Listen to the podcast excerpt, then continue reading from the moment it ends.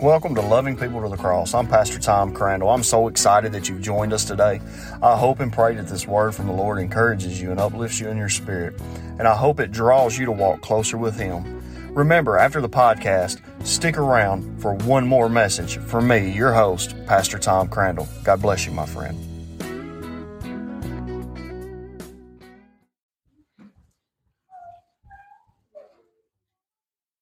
Y'all pray with me. Father God, I thank you for kids. Father God, I thank you for a church full of kids. Father God, I thank you for the faith of a child. Father, this morning I ask that, Lord, you move me out of the way. Lord, let your word be spoke ever so true. Father God, I ask that you just fill this place. Lord, not for a feeling, not for an emotional response, Father God, but that we know you're with us. Father God, lead us, guide us, and direct us. In the mighty name of Jesus. And the church said, Amen. Amen. This morning, I want you to turn to the 33rd chapter of Exodus. I can't talk this morning. We're going to try that again. The 33rd chapter of Exodus. And I'm excited this morning. We're going to be talking about the, the presence of God. Uh, last week, we were in Sunday school, and I'd, I'd, already had the direction that the Lord was wanting me to go. And, and uh, we had talked about it a little bit in Sunday school, and I kind of chuckled. And uh, David looked at me like I'm a pretty good teacher. Why are you laughing at me? Uh, then, then Wednesday night we come together, and, and Dr. Stanley was talking about the same exact thing, and I couldn't help but just get overwhelmed with knowing what it's like to be in tune with the Holy Spirit. Amen. And and as I began to pray this week and look at this, I thought to myself, you know, here we are, we're entering the Thanksgiving week, and and man, I'm excited about Thanksgiving. I like to eat, in case you hadn't noticed. Uh, but at the same time, I'm thankful for the presence of God. I'm thankful that we had Jesus as an as a as that comforter to go and, and that way we don't have a priest who we have to tie pomegranates around his ankles and send him in and hope and pray we don't have to drag him out. Amen. And I'm thankful for that. The presence of God is something we all seek, something we all desire to live from. It is something that I believe if we don't desire to live from it, we're doing it wrong. I, I truly, truly believe that. That's my personal opinion. You may disagree with me, that's fine. But I want to start by saying this if the presence of if the presence of God isn't with us, if the presence of God isn't with us, hear me out before you put me out, okay? We need to go ahead and pray and dismiss and just go home. Amen? Can we all agree on that? If it's not for the presence of God, why are we here? Because I don't know about you, but I will say this. I remember times when, when I first went into ministry, and Carrie and I would literally spend time in prayer just saying, Lord, we want to be closer to you. We want to know you more. I, I want to I want to get so close to you, Lord, that that not only do I, I know the direction you want me to go, and some people would laugh when I would say this, but I wanted to feel Him breathe on me. I wanted to, I want to be that close to God that, that I can literally wake up in the morning and go, Oh my goodness, you're with me. This morning I stand before you. I don't want to go into sermon mode. I don't want to just preach another sermon because I feel like that is something that we have done for, for years now. We've just as pastors, we get up and we just preach, Bo, and we just go through the motions, man, and, and it's not enough. You know, we go through the list on the bulletin, and man, we, we do it verbatim, and we've done it so much that it's become an habitual habit. It's almost like an addiction, one that we can't break, one that we don't want to pull away from. But if the presence of God isn't in it, it's pointless, anyways. Amen? I'm going to go ahead and dive into the scripture this morning, if you will. Look at verse 13, and we're going to go through verse 16. But I want this is where I want to start, verse 13. Now, I want to break this down really quickly. The tabernacle's moved outside the camp. Moses talks to God, then all of a sudden, here we are. And Moses is like, God, you're going to have to show me the way because I don't know really what we're doing here. And if you're not going to be with me, I don't want nothing to do with this. And this is where we're at this morning. And verse 13 says, Now therefore I pray thee, if I have found grace in thy sight, show me now thy way. that I may now thee, that I pray, sorry, that I may find grace in thy sight, and consider that this nation is thy people. And he said, My presence shall go with thee, and I will give thee rest. I love that part. My presence will go with thee, and I shall give ye rest. And we kind of focus on that sometimes, but it's what Moses says next that I think I want to drive home this morning. But I want to go ahead and read these next two verses, then we'll come back to verse 15. And he said unto him, If thy presence go not with me, carry us not up hence. For wherein shall it be known here that I and thy people have found grace in thy sight? Is it not that thou goest with us? So, so shall we be separated, and thy people from all the people that are upon the face of the earth. Moses says, and he says to the Lord, if your presence doesn't go with us, we don't want to go. If you're not with us, if you're if you're not in this, I don't want to go share a quick story with y'all. There was a, a pastor friend of mine who had been out of town for, I want to say, three or four weeks preaching different revivals and, and doing what we call riding the circuit. And he is going through and he's preaching. He had been gone, I think, about three and a half weeks. And he comes home to his wife and three beautiful daughters. One was 16 at the time, the other one was 13, and his youngest was seven. He had a house full of women that had him wrapped around his finger and still to this day do. And they said, Daddy, you've been gone for a couple weeks. Can you take us shopping? And he says, Yeah, we'll, we'll, go shopping. Let me get situated. We'll do it tomorrow. They get up the next morning. They all eat breakfast. They get ready and they get ready to go shopping. And they get there. And he says, I'll tell you what we're going to do because I'm still tired. I'm going to give you $50 a piece in an hour, we're going to meet right back here in this spot and we're going to go on about our day because I've got some other stuff I've got to take care of. Okay, Daddy. And they get there and he gives the 16 year old her $50. He gives the 13 year old her $50. And of course, the seven year old looks at him knowing that she couldn't go nowhere but with Daddy. Says, Daddy, can I stay with you? Follow me here, church. And of course, what does a daddy say to his little girl? Yeah, you can halfway through the store, she said, Daddy, I like these earrings. Do you think I should get these earrings? Absolutely, you should get them earrings. Daddy, I like these jeans. Do you think I should get these jeans? Absolutely, baby, you should get them jeans. Daddy, I like this sweater. Do you think I should get this sweater? Absolutely, baby, you should get that sweater. Daddy, I like those shoes. Do you think I should get those shoes? Absolutely, baby, get those shoes. They get to the register, register, and and all the other two girls they go first and they, they pay and and they actually had a little change left. And and all of a sudden the youngest gets up there and she puts everything on the counter and they ring it up to $175 and they said daddy how come angel got more than we did? She said because i stayed with him I spent time with him. The moral of the story is it's not that what we can get from God, it's not what we can pull from him as a need, but things in our life happen when we spend time in the presence of God. When we pray and we want to see things happen in our lives, it happens because we've spent time in the presence of God. Not every prayer is answered the way that we think it ought to be answered. I cannot drive that home enough. Jesus, and the, I, immediately when I think about the crucifixion of Jesus, I automatically think about the cross. He goes into the garden where he had often went to pray with his disciples. Under such agony, under such stre- distress, he collapses. And what does he say? Lord, if you can, Father, if you can, please take this cup from me. But not my will, but your will be done.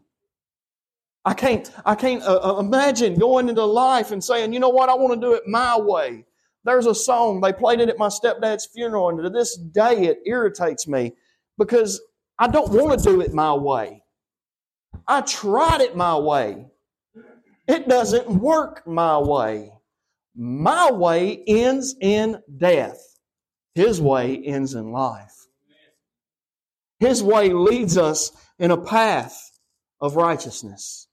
You know, I was reading, and as I was studying this week in the book of Exodus, I couldn't help but think about the land that is flowing with milk and honey. And here we are walking around in a land that is full of sinful and deceitful, bitter people. Oh my gosh, the preacher said that. Yes, I did. Here's the problem that we run into we're not spending enough time in the presence of God. Because when we do, the little things no longer bother us. The little things are no longer an issue. The little things no longer are, are what we look at as a problem. They, we look at them and we say, God, I don't know about the rest of the world, but I trust in you. I believe in you. And I know at the end of the day, you're in control. I want to spend time with you. I often talk about, y'all knew this was coming. I often talk about getting into that spot in life to where where we really just lean on Him and we, we go to Him and we say, Father, I don't know what else to do, but I just want to learn from you right now. I just want to spend time with you. I, I don't want to go through the motions, Father. I've tried it and I've done it and, and I've done all of this stuff. God, I've prayed. Have you spent time with Him? And I'm not talking about a few minutes. I, I talked to a pastor one time and he painted this picture for me and I still have it. I believe it's in our basement.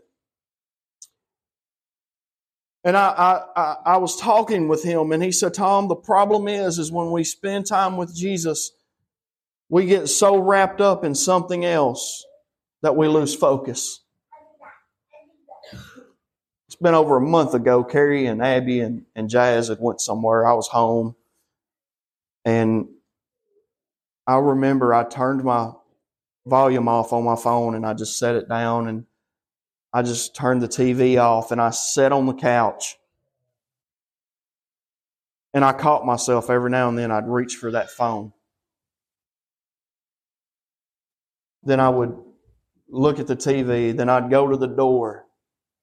I was constantly looking for something to occupy me. I'm just being openly honest with y'all. And you know what's crazy? My phone was sitting right beside my Bible. I was ashamed of myself. Here I, here I have my, my, my Bible, Lord, that I can get in and I can spend time with you, but I'm so worried about everything else that I lose focus on you. I lose all my focus because I want to get so wrapped up in everything else. Moses says, and he shall, and, and he said unto him, if thy presence Go not with me, carry us not up from this place. I'm going to tell you this this morning because I love you. And, and, and because I, I, I couldn't imagine not sharing this with you all. God forbid I got behind this sacred desk week after week and I didn't spend time with the Lord. God forbid that I didn't, didn't study because you know what the Bible tells us, not just for pastors, but for Christians? It says, What? Study to show thyself approved. Not proved on how much scripture you can memorize, not how many times you can go through a message, not how many times you can go through a sermon, not how many times you can teach, not how many times you can prove somebody wrong, but study to show thyself approved in His sight, not only before Him, but able to spend time with Him. We have missed opportunity after opportunity as the people of God to spend time with Him. I was in a church service. Never forget it, McKenzie, Tennessee. Never forget it as long as I live. One of the most amazing services I've ever been a part of. Lives got changed that night. I'm talking about, I was so excited when I left that place, Mac. I was walking on cloud 29, brother. I mean, I'm talking about I was pumped. Miss Debbie, the phone rings halfway back to Dyer. McKenzie and Dyer is only about 35, 45 minutes apart. Ain't that about right, Kevin? About 35, 45 minutes apart. And I answered the phone, and that pastor said, Brother Tom. I said, Yes, sir. He said, We don't need you to come back. I said, Okay. He said, You're not mad, are you? Uh, absolutely not. He said, Man, my deacons are upset. I said, Did I do something wrong or say something wrong? He said, No. He said, Two of them got saved tonight and resigned from the board. Well, what's the problem? I, don't see the problem here. He said, We've got some internal issues we need to fix. They took that week and they spent time with Jesus together in that church. That Friday night, that pastor called me. He said, Man, you wouldn't believe this. He said, We have seen more people's lives change by just coming in here and spending time together and praying than we ever have on a Sunday morning. They just spent time with him. Nobody preached, nobody sang. They just come in and got at the altar and spent time in prayer. And God moved in that place. How amazing is that? That you can just spend time with Him and God does things. How amazing is that if you just spend a little time with Him, if you just hang on to Him, if you just cling to Him, that He'll move in your life. Now, I'm not saying that once you spend time with God that it's just all going to be okay. Because I think anybody in here that's been seasoned as a saint long enough will agree with me when I say this. The more time you spend with Jesus, the harder things get.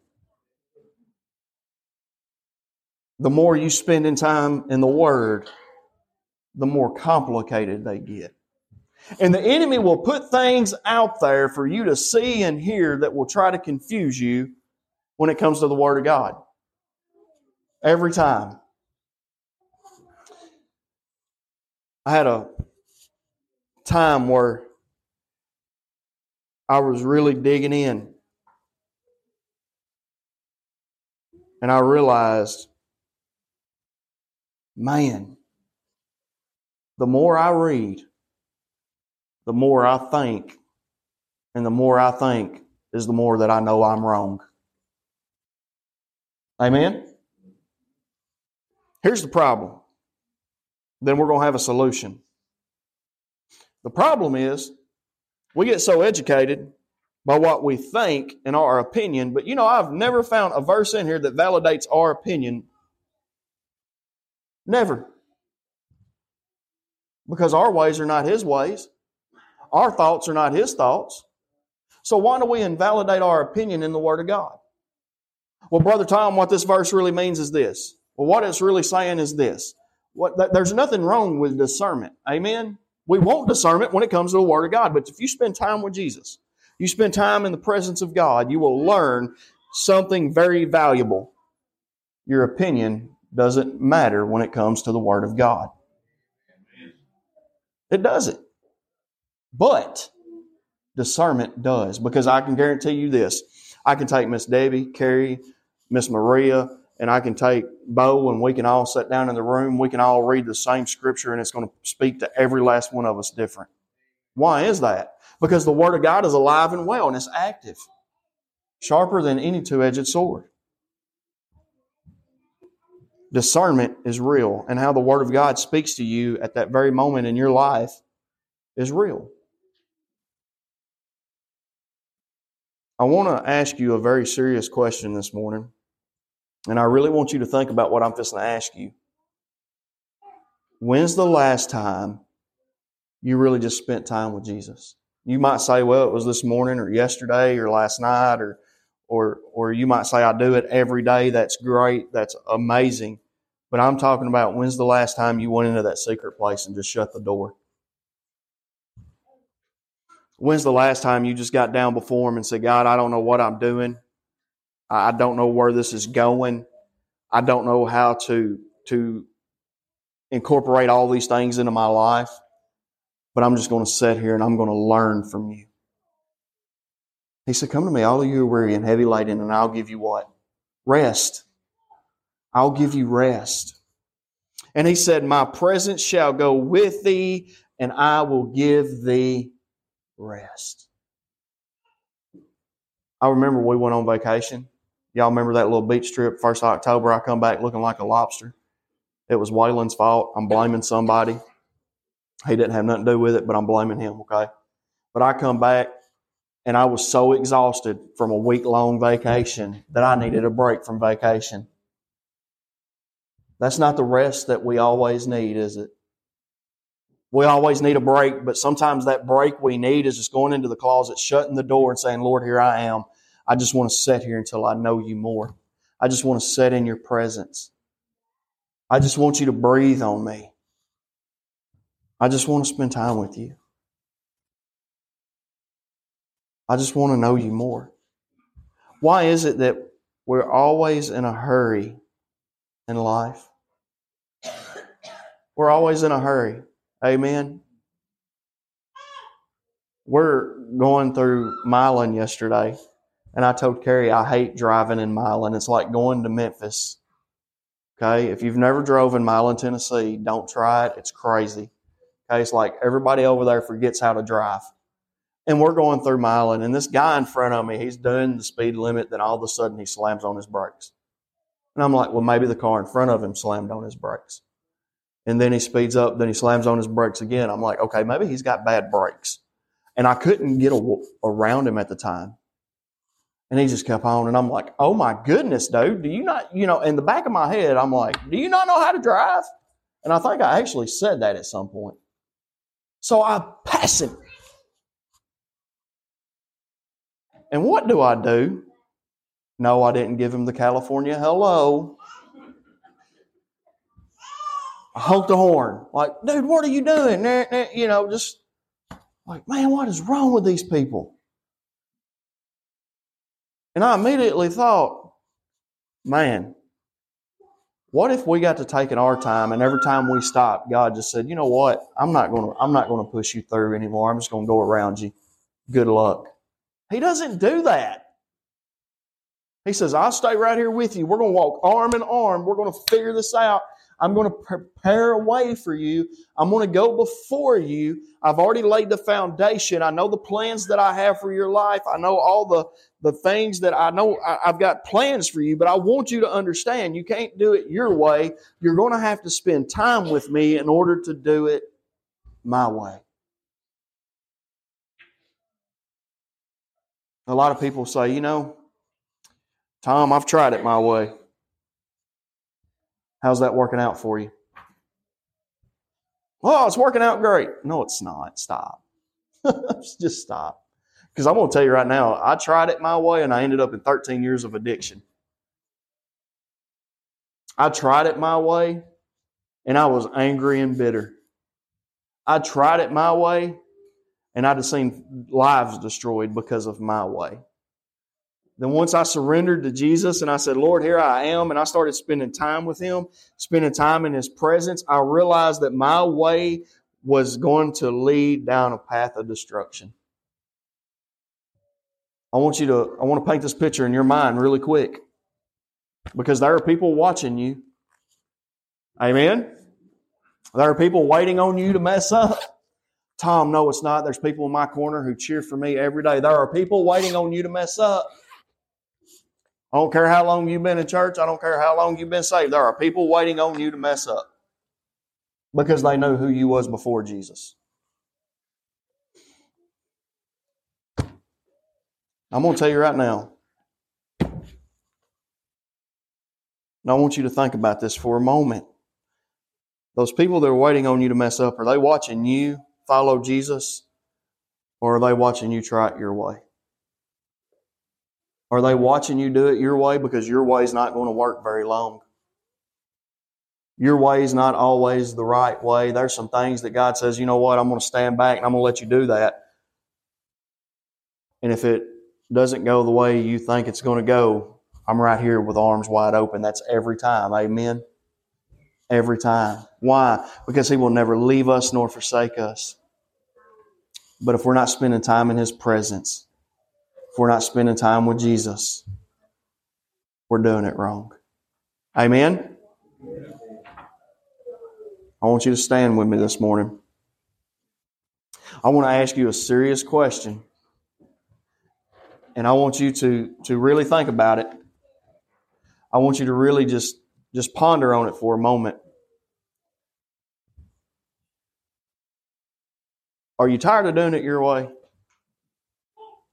That, that's the main question this morning. Are you tired of doing it your way? You say, Tom, I know I'm saved. I know that, that I've given my life to Jesus. I know that I know that I belong to Him. But you know, I've been trying to just do it my way, and my way is not working. And you know, I haven't spent as much time with Him as I should, and it's not working. This morning, if that's you, I want I want you to encourage you right.